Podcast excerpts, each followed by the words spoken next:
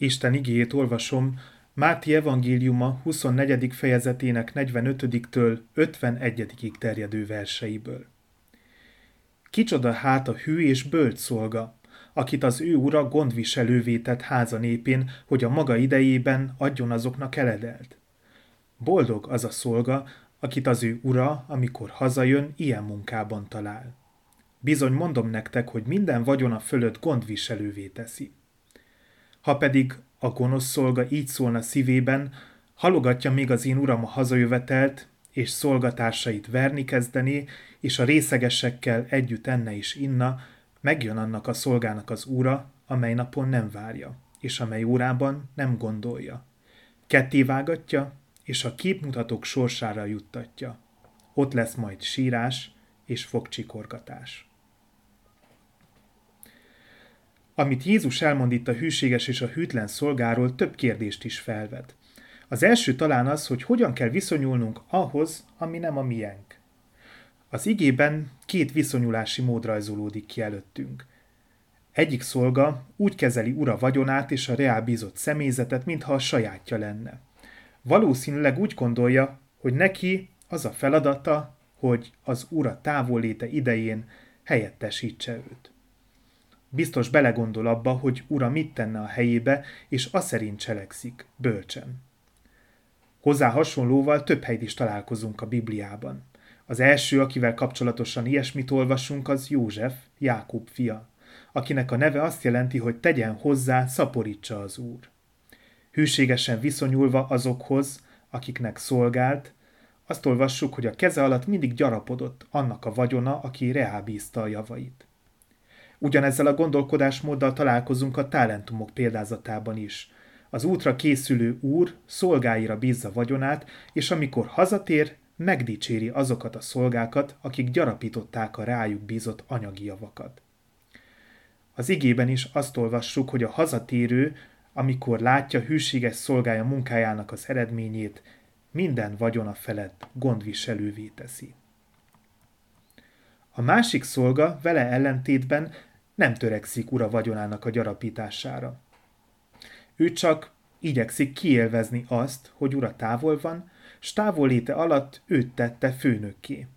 Nem az a mentalitása, ami egy nagy gazdától vagy egy vanjonos embertől elvárható, ahogy viselkedik, úgy csak leszegényedni lehet, meggazdagodni, az anyagi javakat szaporítani nem igazán van esély. Azt olvassuk, hogy mulatozik, és közben főnökösködik. Kegyetlenül bánik szolgatásaival. Ez pedig rossz döntésnek bizonyul. A hazatérő úr kivégezteti. Kérdés, hogy vajon ha a saját vagyonáról lett volna szó, meg a saját szolgáiról, hogyan viszonyult volna ahhoz, ami az övé? Amikor olyasmire kell vigyáznunk, ami nem a miénk, fontos, hogy a lehető legtisztességesebben és legkörültekintőbben járjunk el. Jézusnak ez az itt olvasható elméleti felvetése nagy felkiáltójel mindenki számára, akinek egy közösség javaival kell gazdálkodnia legyen szó világi vagy éppen egyházi közösségről. Ha ilyesmivel bíz meg egy közösség, akkor nem azt várja, hogy a főnökei legyünk, hanem hogy szolgatásként szolgáljuk az érdekeit. Országunk vezetői között inkább rossz példákat ismerünk, mert aki jól végzi a rábízott feladatot, azt nem nagyon szokták mutogatni. De a szívünk mélyén mindannyian tudjuk, hogy hogyan nem szabad az ilyesmit végezni. És azt is tudjuk, hogy mindent, amit reánk bíznak, olyan hűségesen kell végeznünk, mintha magunkért csinálnánk. Csak így érdemes. Egy másik fontos gondolat az igében az Úr késlekedésével kapcsolatos. Ha hosszabbra nyúlik a feladat időtartama, akkor vajon mi a teendő? Az első szolga végig hűségesen végzi a feladatát, a jövőre összpontosít – Tudja, hogy bár késik, de meg fog érkezni az ura, és neki végig ugyanolyan tisztességesen kell végeznie azt, amit rábíztak, mint az első pillanatokban. A második szolga, akit Jézus említ, halogató típus. A jelent próbálja élvezni, s nem gondol arra, hogy ura bármikor hazatérhet. Valószínűleg arra gondol, hogy bőven lesz még ideje és esélye arra, hogy összekapja a házat, amikor majd látja, hogy közeledik. Lehet Jézus korában még nem tudták, hogy az alkoholnak idő kell, amíg kitisztul a szervezetből. Vagy nem érződik a leheleten. Nem beszélve a sebekről, amelyeket szolgatásan ejtett. Mind a testi, mind a lelki sebeknek hosszú időre van szükségük a gyógyuláshoz. Ebben az esetben is az első szorga jár elől a jó példával. A késlekedő urat minden pillanatban várni kell, és Jézus ezzel főleg arra akar figyelmeztetni, hogy az ő eljövetelére is mindig készen kell állni. Ebben az elméleti felvetésben ő az a bizonyos úr. Miközben második eljövetelére várakozunk, folyton arra kell gondolnunk, hogy ő el fog jönni. Azt gondolná az ember, hogy ha nem jött el az Istentől rendelt idő két évezred leforgása alatt, akkor sosem fog már visszatérni. Lehet keresztény közösségeinken is azt látjuk néha, hogy belefáradtunk egy kicsit az örökös készenlétbe, és kezdünk olyanná válni, mint a gonosz szolga. De nem szabad elfeledkeznünk arról, hogy Jézus visszajövetelét illetően csak az időpont az, ami bizonytalan. Teljesen biztos, hogy újra eljön, ahogyan megígérte, és megítéli majd az élőket, meg a holtakat. Végül figyelmeztetésként hangzik el az, hogy a hazatérő úr a gonosz szolgát a képmutatók sorsára juttatja. Isten nem szereti a képmutatást. És ez azért nagyon rossz hír azok számára, akiknél különbözni szokott az, ami kívül van, attól, ami belül van, mert Isten mindent tud, és mindent világosan lát. Istennel szemben nem lehet trükközni. A hazug és képmutató embert előbb vagy utóbb embertársa is leleplezik. De ami embereknek hosszú időbe telik, az Istennek még csak nem is pillanatok kérdése.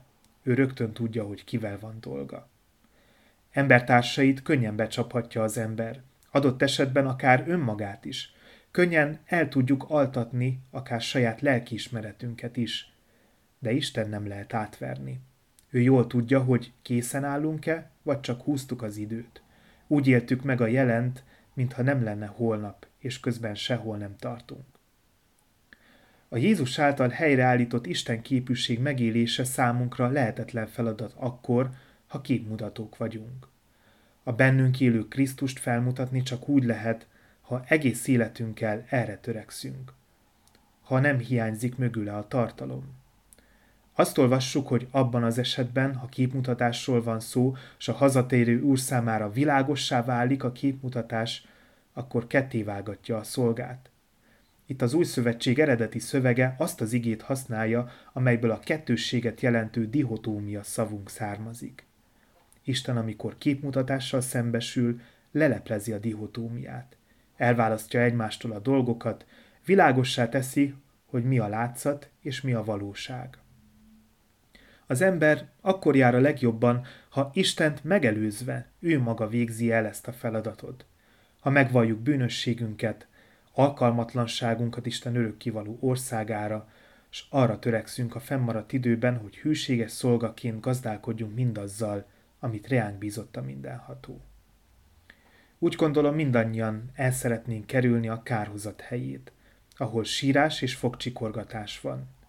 Nem feltétlenül félelemből, hanem sokkal inkább azért, mert szeretnénk Istennel tölteni az örök kivalóságot.